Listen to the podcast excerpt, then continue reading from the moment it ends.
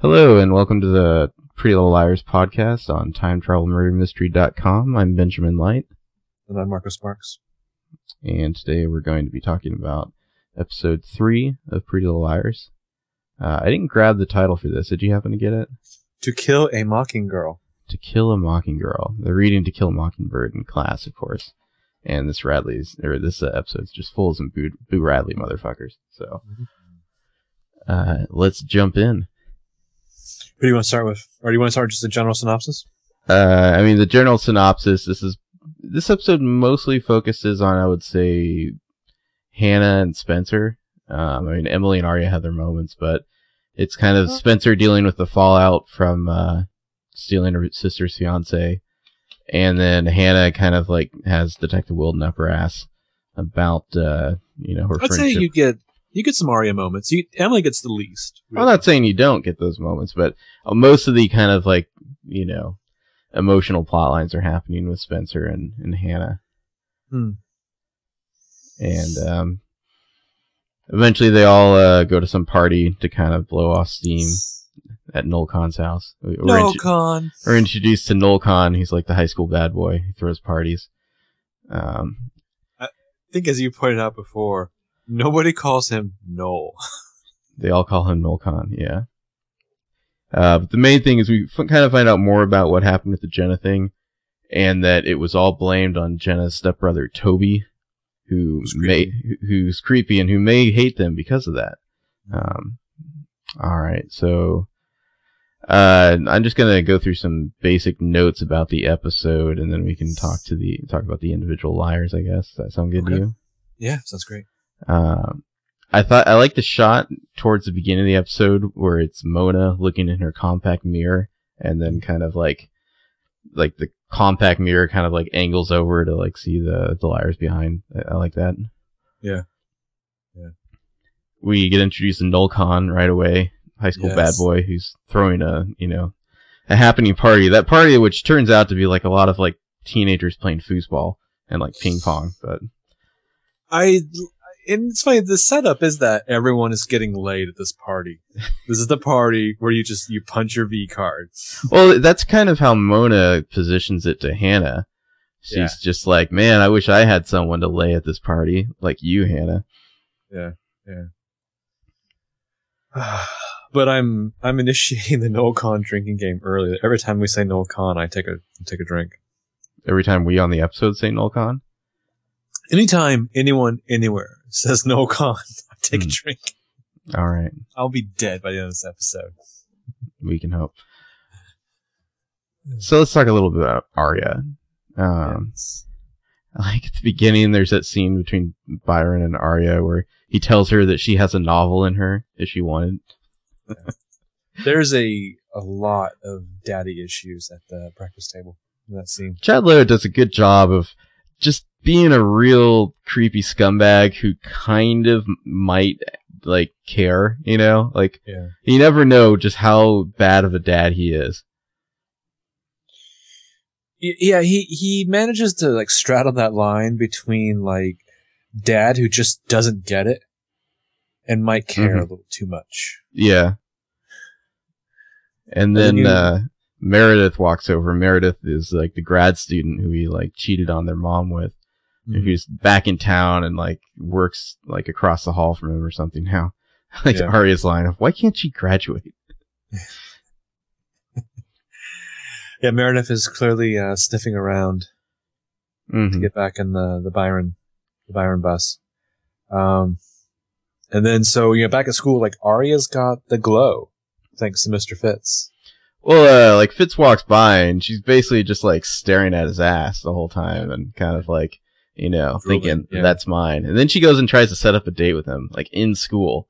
Like, it's funny how much she pushes it. And he really does kind of come across as this kind of, like, weak pedophile who can't say no. Like, he tries to, but, like, she won't take no for an answer. Well, and... So there's the one teacher or whoever walks in and doesn't really catch them, but like their covering it up pose makes it even more awkward and like clear that something inappropriate's happening. Yeah, yeah. Than anything else they could have done. I had to giggle again when she talked about her kin. Oh, Aria and her Microsoft kin. Yeah, Hannah's she's going to leave Hannah a Facebook, a comment on Hannah's Facebook wall. It's like, Hannah's not answering her text. I'll post a note on her wall. Yeah. Oh, and they even had to throw in the lampshading dialogue of why would she respond to you on Facebook if she's not responding to your text? Yeah. Aria's I don't know, but cha-ching, cash that Microsoft money. But it's so brilliant too. Why would I text somebody this personal question about this thing that we all are accomplices on? Mm. Or why don't I post it on Facebook for all the world to see? For a show about technology, at this point, they understand cash-ins, but they don't understand actual technology yet. Yeah. And so then, I guess we'll just do these characters one at a time. So yeah, later on, Aria, she's kind of patrolling her turf there. She sees Meredith sniffing around her mom's gallery show thing that she's setting up, and she's like, you need to fuck right off. Mm-hmm. But then later, Meredith shows up anyways, and she's like, guess what? I'm not in high school. Adults play dirty. You know? Look at all the fucks I give, little girl. Yeah, it's I'm calling your bluff. What are you going to do? And Aria's move is to go right to Ezra's apartment. How does she know where he lives? Who cares? That's a good question. How does Aria know where her teacher Ezra lives? She goes straight there, and she's basically doing a... I wouldn't say it's quite emotional blackmail so much as emotional manipulation. Yeah. She's like, hi, can I come in? And he's like, wow, that would probably be totally inappropriate. She's like, yeah. This is the high school student he made out with in a car for who knows how long. Yeah. And she's like, yeah, I guess it would be. I guess I'll just cry and go home. And he's like, are you okay? She's basically like, oh, if I could just stay here, I'd feel better. She has this whole look about her it might as well be raining outside. Mm-hmm. Because she just looks pitiful. And in Aria's world, it's always raining outside when she's sad. Yeah. So he gives her the almost fatherly, sexy fatherly hug in the hallway. So his neighbor, I love that his neighbor's door is right across the hall. So neighbors were looking at the people, no, our neighbor's totally a pedophile. Yeah, totally. Never acknowledged so far that there is sort of a parallel here between her dad and her dad. Having been involved with the student, and then Aria being involved with the teacher, I was going to say that in this episode, both Aria and Hannah are throwing themselves at men while running away from father figures. Mm-hmm. Mm-hmm. Do you want to talk about Hannah next? Let's talk about hefty Hannah. Hannah. We learned at the beginning they're trekking through the kind of framing thing in this episode is they're going to some shed or something, or yeah, some kind of old hangout when they were in junior high. Some hangout that's in the middle of the woods or something. They're hiking there in heels at the beginning. Yes, of course they are. And Hannah kind of reveals that she's not really ready to do some sort of memorial thing for her at the shed because she doesn't think Allie's really dead. Yeah. So that's interesting. She's right now the only character who really thinks that. Yeah. Obviously, because of all the texts and whatnot, she thinks Allie is A. Mm-hmm. So they eventually run away from there. And then Hannah comes home, or actually, maybe it's the next day, or I don't know what, but comes downstairs to get breakfast, and there's Wilden, Detective Wilden, in a towel and nothing else, towel around the waist, checking out. Acting like this is totally cool. Checking out what's in the fridge, just hi, my my male phallocentrism has just invaded your domestic bliss here. He's like, can I make you a waffle? Look at my package. Can I make you a waffle, Hannah? Yeah. And so I love when the mom comes down, shoos him away. She tries to make it normal by returning back to a sense of domesticity. Oh, Hannah, can I make you breakfast? And Hannah's like, I don't eat breakfast. Well, neither do you. It's sort of a betrayal of Hannah. She knows. On the one hand, she's doing this for Hannah, but on the other hand, it's she knows Hannah doesn't like this, and she's basically telling Hannah just shut up and go along with it, Yeah.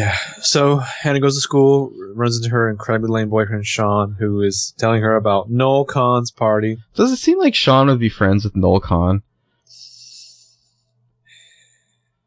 Well, I mean, you don't really get a sense why would those guys be friends? I don't know, yeah. Because they're just really hardcore foosball enthusiast bros. Yeah. This party where everyone rages like maniacs and just panties are dropping and just sex is flowing like rivers. And there's a foosball table. Mm-hmm.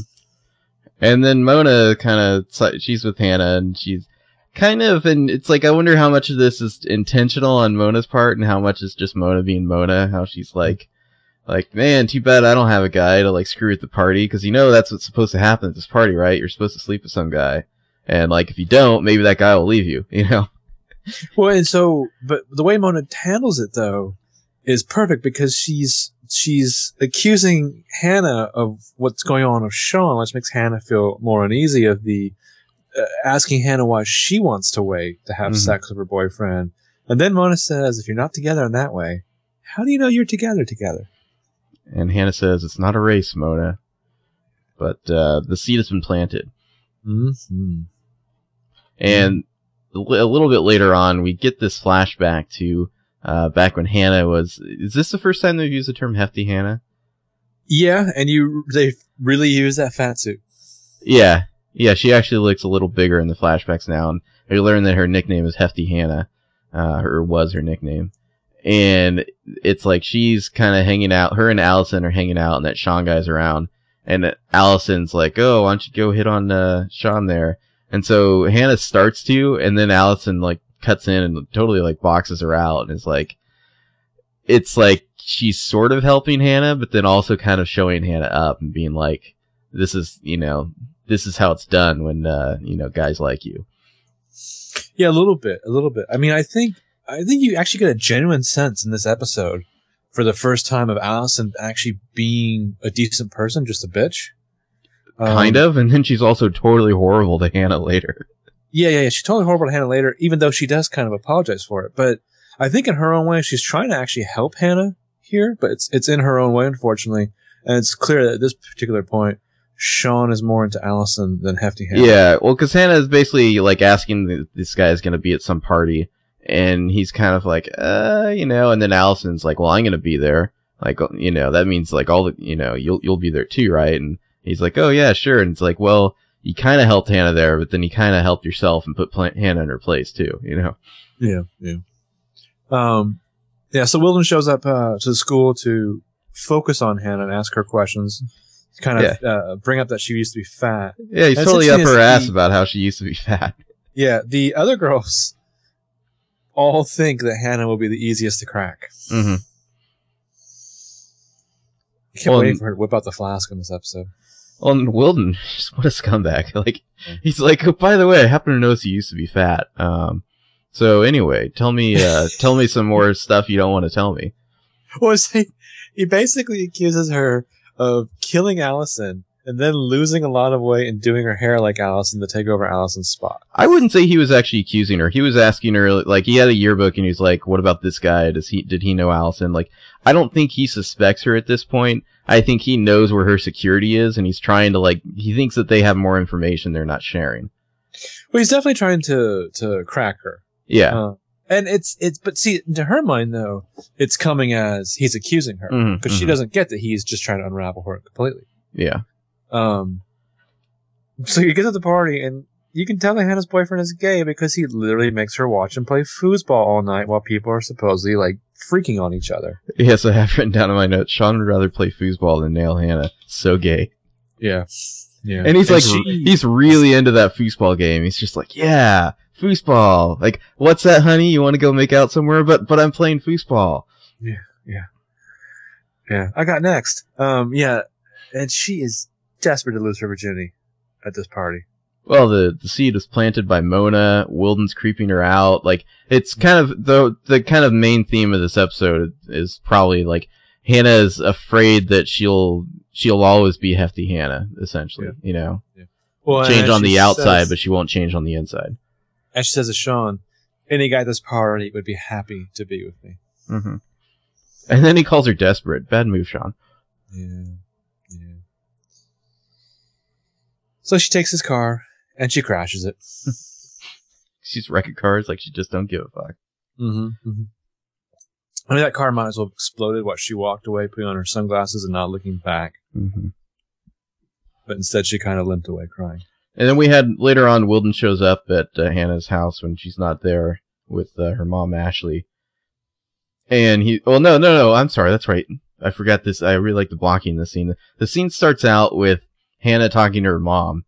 And then it just pans over and Wilden's there drinking a beer, and it's kind of there he is right in their fucking kitchen, and he's I can drive you to that party. Yeah, I wouldn't use the cuffs. And it's wow, that's fucking creepy. He's trying to position himself as hey, Hanna, I'm your new stepdad. Mm-hmm.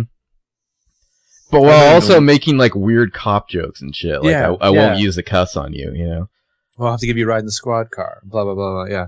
It's He's I've had this inappropriate, strange sexual relation with your mom for maybe 4 days now, but I'm your new dad, and I'm going to give you a spanking whenever I want. Mm-hmm. Hanna Marin was going to try to use some protection there with her gay boyfriend, so good girl for that. She reached into her purse and pulled out that Trojan. Yeah. Mm-hmm. And he was just oh my God, what is that? I'm afraid of girls.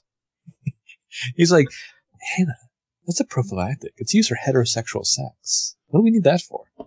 I like how Mona seemingly just picked up some random European looking bro at that party. That guy looks like some sort of soccer hooligan or something, Yeah, total meathead. Mm-hmm.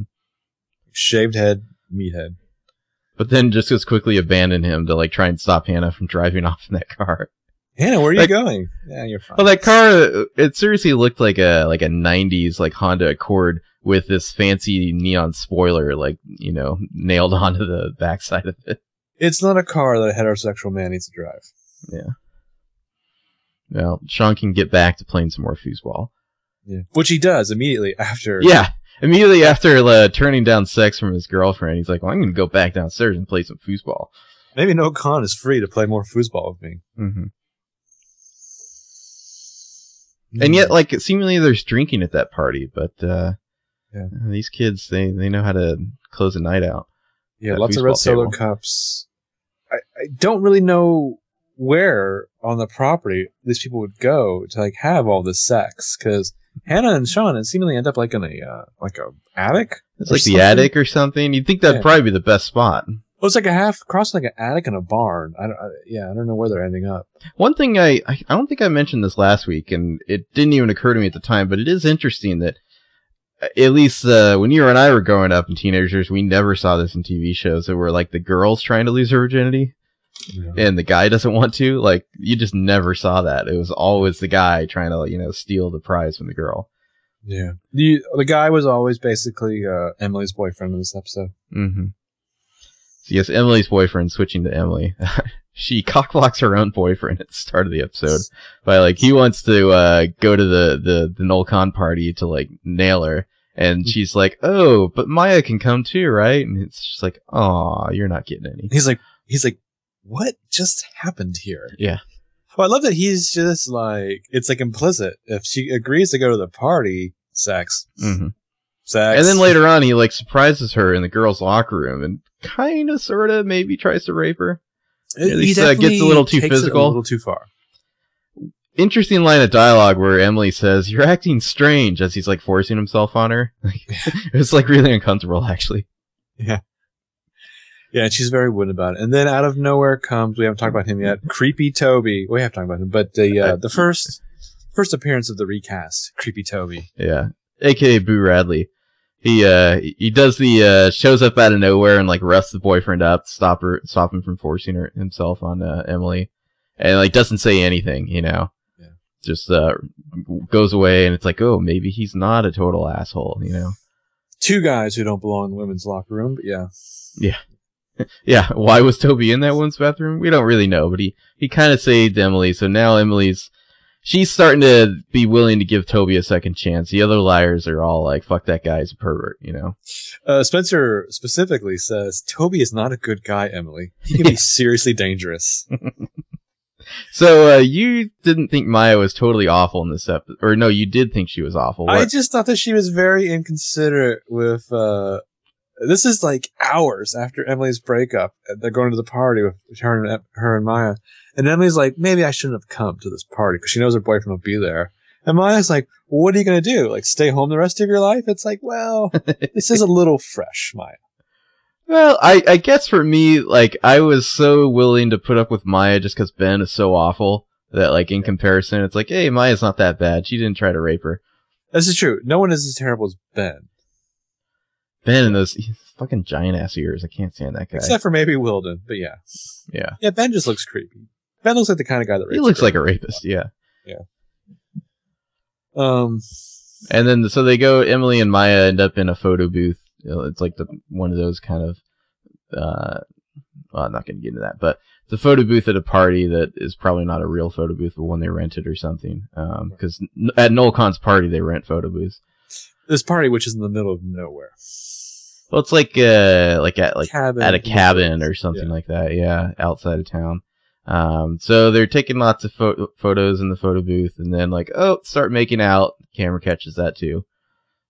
And then somebody immediately steals all the photos before they can even get out of the Somebody photo booth. Dressed in all black and wearing gloves. Somebody we'll go ahead and call A. A. Mm-hmm. And Hannah's a little concerned where the photos go, and Maya's just like, oh, so probably ran out of paper, ink, or something. Like, doesn't give a fuck, you know? Yeah, yeah. But you definitely sense that, if Maya were outed, she wouldn't care at all, but Emily certainly would, you know? At this point, yeah. Because this is her whole identity. This is her whole life. Emily's not ready to accept who she is just yet. Because she kind of has to shut down.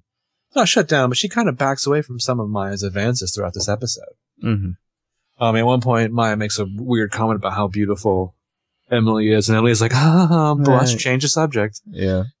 But, I mean, some of that, even if she is acknowledging her own feelings, it's, still she's a teenager, and,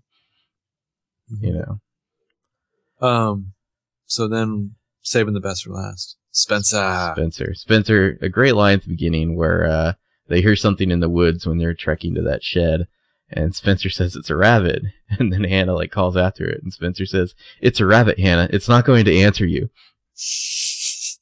This is the first appearance of Spencer's mom. I really like the blocking in that scene as well, where it's Spencer and her mother, Melissa and Spencer's mother in the foreground, and Spencer in the background, and it's interesting the way they move around the kind of kitchen area there. The show really doesn't get enough credit for the camera work it does. It could be shot like a normal, boring teen show, but they don't, you know? Well, I mean, it's not as overt in the first season, I don't think, but the show's debt or fondness for, film noir and, the intricate camera movements you would see, in a Hitchcock movie. That scene in the kitchen is glorious. Well, Melissa dealing with the aftermath of her breakup with Wren. She says, "It was hard enough changing my status on Facebook." Yeah, yeah. Makes a big. It's both funny and sort of true. That isn't that the worst thing that you have to do, you know? The big exaggerated movement of throwing away her brushing past Spencer to throw away her wedding magazines. Yeah, one at a time, throwing the wedding magazines away, glaring at Spencer. And then she does the thing where she walks back and kind of shoulder checks her a little bit, just to let her know. Yeah.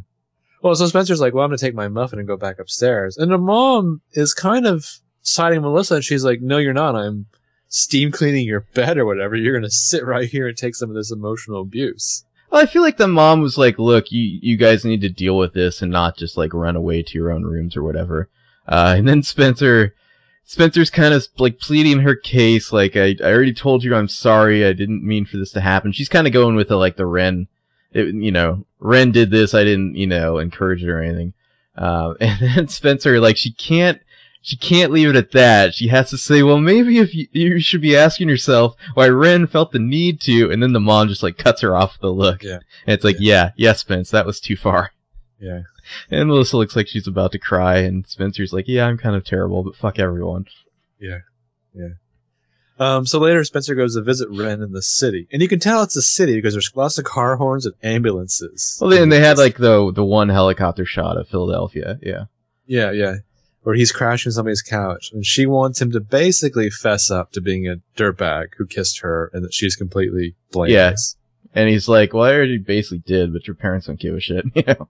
Yeah, well, and he gives her, pretty good advice. Just go out and be excellent, because your family, you're either brilliant or you're rubbish. And I like that Spencer points out. She basically says, "I'm not not proud of what happened." It's she's not. She doesn't feel totally bad about it. She kind of feels bad, but she's very interesting. I mean, she's a typical person because she's she's not uncomplicated here. Mm-hmm. She didn't dislike some of the attention from Wren. She didn't want to get caught, though. She didn't want to hurt her sister. Not. She didn't want to get caught. Yeah. I think if Wren and her had never been caught, and he was still in the familial unit, and they were somewhat sneaking around with inappropriate flirtation, mm-hmm. she'd be very, very okay with that.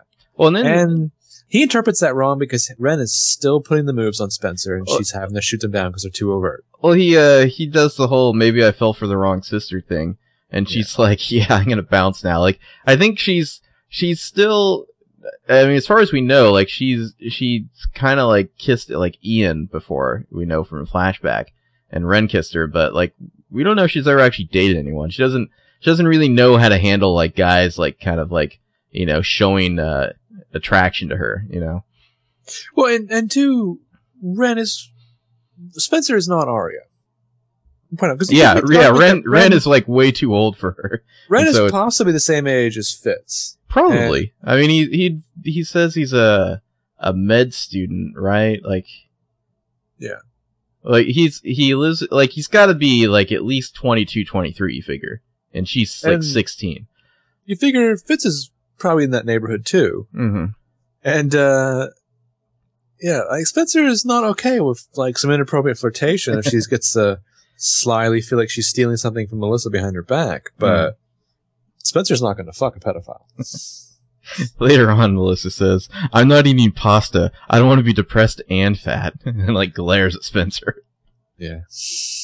And I until basically Melissa's "Oh, by the way, Wren talked to me. I'm not convinced. You're still a bitch, and I hate you." Basically. And at that point, Spencer is debating stealing Melissa's old paper on the Russian Revolution, so she could go party with her friends instead of writing it. And I think that that was the conversation. It's yeah, you know what? Fuck you. I'm stealing your paper. I don't care anymore.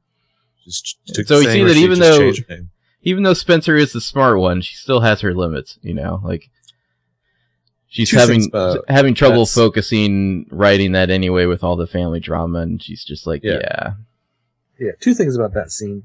Number one, you may not notice, technology-wise, what kind of laptops are they using there? They're using notebook computers from a very popular computer company with stickers over the part where the logo of that computer company. They're definitely covering the product placement there. Yeah, yeah. But in my notes, I just wrote Spencer versus Melissa, delicious. Mm-hmm. So in the flashback, we find out that Spencer witnessed Alison talking to Toby the night of the Jenna thing, and seemingly Alison knew something enough to get Toby to take the fall for the Jenna thing. She seems to have had something on Toby to make Toby take the fall.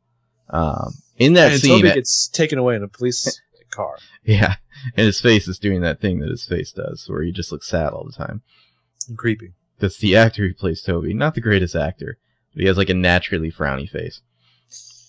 It's very angular and lots of edges, and it's scary. Mm-hmm. Allie was super fucked up to Hanna in that flashback. Hanna kind of starts to say maybe we should just tell the cops everything that happened and be honest. And she's like, "What's that? You're challenging me? Let me make you feel horrible for a little while about how you're fat, and maybe we should kick you out of the group." You know, to the point where everyone else is like, "Dude, chill out. That's pretty harsh, Allie." Well, Aria is the one who defends Hanna, mm-hmm. and it's interesting the way Alison then apologizes, but she doesn't actually look at Hanna. Mm-hmm. She apologizes to the group and basically talks about how she's sorry, guys. I'm under a lot of stress trying to save our asses, and I wouldn't have done this if I had known somebody was in the garage and blah, blah, blah, blah, blah. It's very like a bitchy leadership move. Yeah. Well, and it's wouldn't you have, you know? Or, seemingly she did. Yeah, I'm not sure if we quite believe your... you know, claim that you wouldn't have done this if you'd known someone was in there. It seems like you kind of would have anyway. Yeah, yeah. Well, we're leaving out one of the best details about Toby is that he's Jenna's stepbrother, and so he escorts Jenna around school. He's an older boy, yes, older kid, according to Emily. I have one last little note on Wilden, is that Hanna says that he was a party boy in the class in 96. Yes, I made that note as well. He used to be a party boy doing keg stands. Mm-hmm. And he's interested in their bracelets. He was asking Hanna about that, like these bracelets. Or no, I'm sorry, he's looking for that bracelet in her purse when Ashley caught him. Yeah. And then later on, they find Allison's bracelet at the end of the episode in the woods. And then you get I think it's the first real A tag, don't you? Yeah. The first bit where we're presuming this is A. The kind of black gloves and black clothing, printing out like hundreds of pictures of the photo booth session of Emily kissing Maya and hanging them all up on a wall. Mm-hmm. Yeah, the way they do that is kind of giallo style, where you see a lot of in these scenes of whenever A is doing something nefarious in their lair or whatever. You see like the hands or the gloved hands or like the shoulder of the outfit. You never see like a face or a head or whatever. And yeah, seemingly A has like a big giant wall of these photo book pictures. And in this A tag, it seemed like it was filmed in a slightly higher quality, didn't it? Nah, it could have just been the lighting. It was more high contrast. Okay. Yeah. I did like after Toby kind of like drops Jenna off at school, She just wanders by the liars as they're all like kind of whispering at her, and she says, "Whisper, whisper, whisper. Almost feels like Alison is still here." And it's just, and they're all like, "Nah, creepy Jenna." You know. Well, it's even added to it when after Noel Kahn's party. Let me take a drink real quick. Mm-hmm. After Noel Kahn's party, Emily goes over to Toby's house because Toby lives next to Alison, just like Emily does, or like across the street from Emily, I think, or something like that. Yeah, she sees him on the porch doing something. She goes over to thank him, and he's like, "Oh wow, bashful. Oh, girl's talking to me." And she then departs back to her home, and you see that Jenna's been sitting there in the shadows the entire time. And she's like, "What is she thanking you for?" Yeah, and he's like, "Never mind, it's not what you think." As he's like repairing like a motorcycle engine on his front porch at night. Yeah. I did like that at one point Wilden calls Ashley Mama Bear. I thought that was amusing. All the moms on the show are somewhat Mama Bears, you know. Oh, we forgot to mention that Tubby was at Noel Kahn's party very briefly. Was he? Or was that Spencer hallucinating?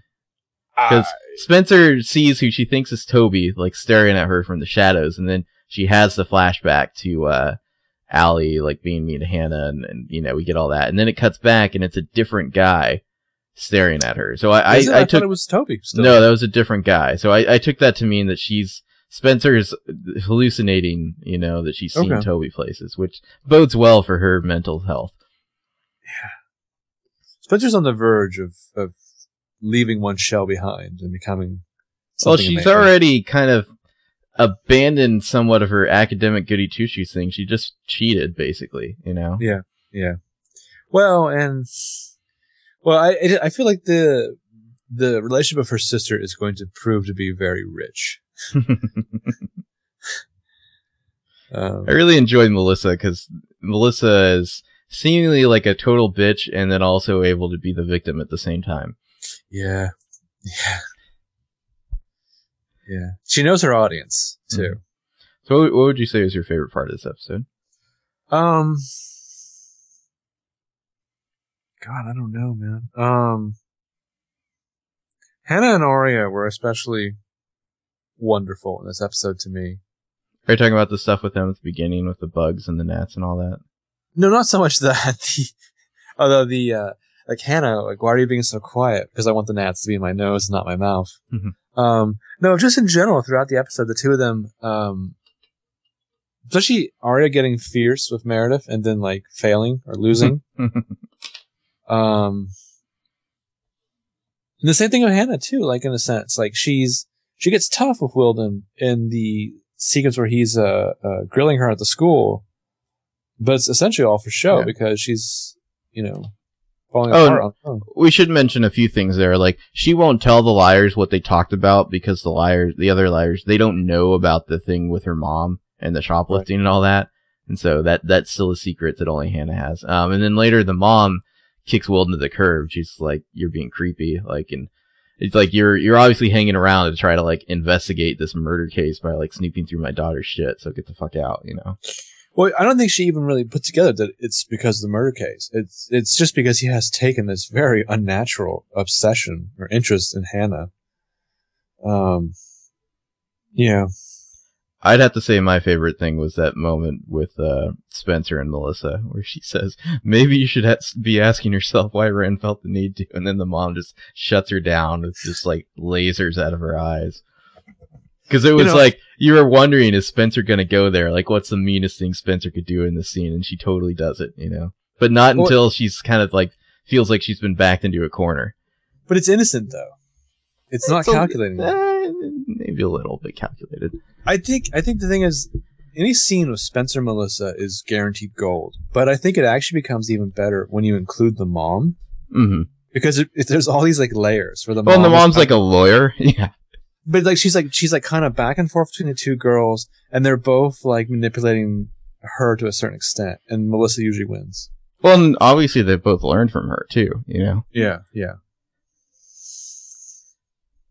Well, so last week you had the dad, and this week you have the mom, and I don't think you need the dad anymore. You don't need Noel and North anymore because Spencer's, yeah, like you said, like Spencer's mom really is the template for these two girls. Mm-hmm.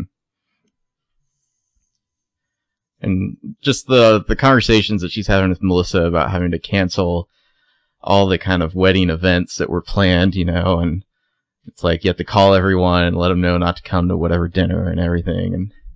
Yeah. It is pretty cruel on Spencer's part. But as we're learning, these girls can be cruel.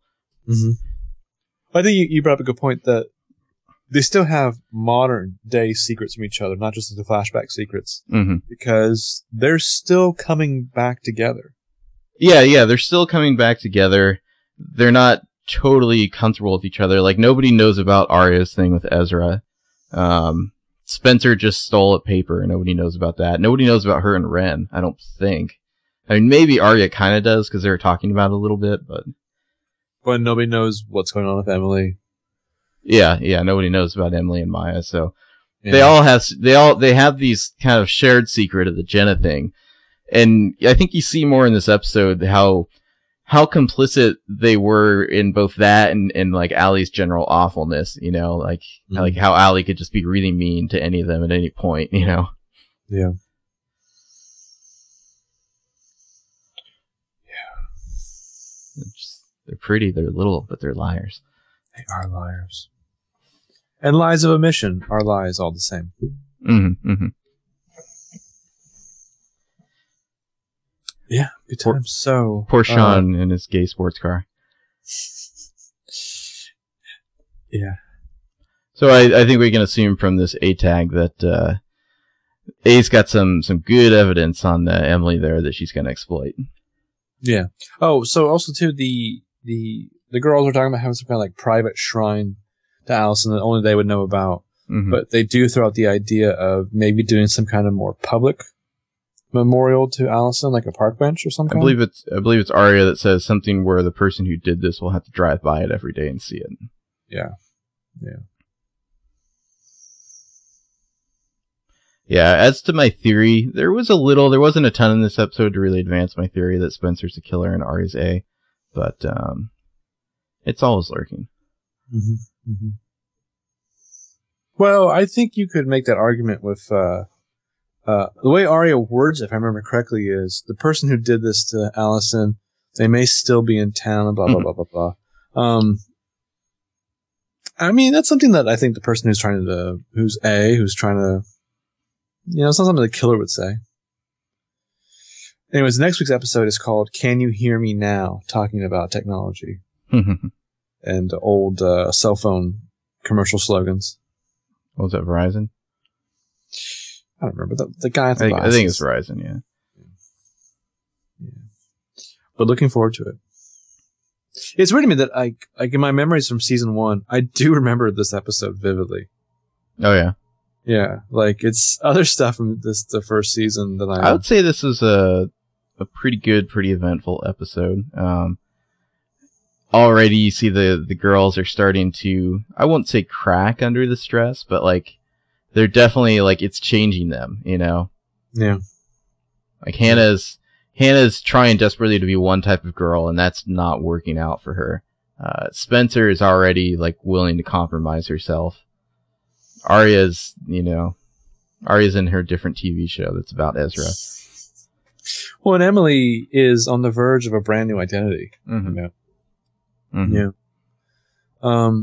Yeah, and the show is interesting because you balance out the Alison stuff, like dealing with the dead friend. The A thing is really just beginning still. Yeah. Like A they got some more text from A, but they're mostly like more like bullying than anything. Like after Hanna gets like denied by her gay boyfriend, the A's just like, haha, you know, like guess you'll always be hefty Hanna. Well, and it's interesting too, I think at the beginning somebody asked Spencer, like, did you get another text from A? And Spencer throws it back with, like, well, haven't we all? Mm. Like, I think Spencer's smart in assuming that she's not the only one getting bullied by A. Mm-hmm. They're just not, she acknowledges that they're just not talking about it. But yeah, the A thing is still kind of ramping up.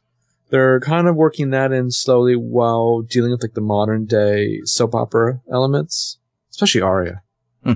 Aria really is a different show altogether. Well, I mean, you can see her as just being a young girl who's distraught about, you know, extramarital shit with her dad, and she's going to this person for comfort. Or you can see her as being totally manipulative and calculating, you know. Well, isn't that what people do, though, when they have no control? They try to control something else? Perhaps. Or someone else? How did she know where he lived? I don't know if the show ever answers that. You would think Ezra would be like, how did you find me? Yeah. But Ezra's such like, a weak pedophile that maybe he doesn't care. He's like, I'm not looking to feel you up, but I do need to check and see if you're wearing a wire. Yeah. Seriously. And because this is a show and it's weird, I'm going to do it right here in the hallway where all my neighbors can see me and hear me. Mm-hmm. Not moving to my tiny one room apartment. Yeah, he's pretty okay with her just showing up there. He doesn't want to let her inside, at least at first. Showing up inside in no time. All right, well, yeah, next week, Can You Hear Me Now? Until then. Chulu.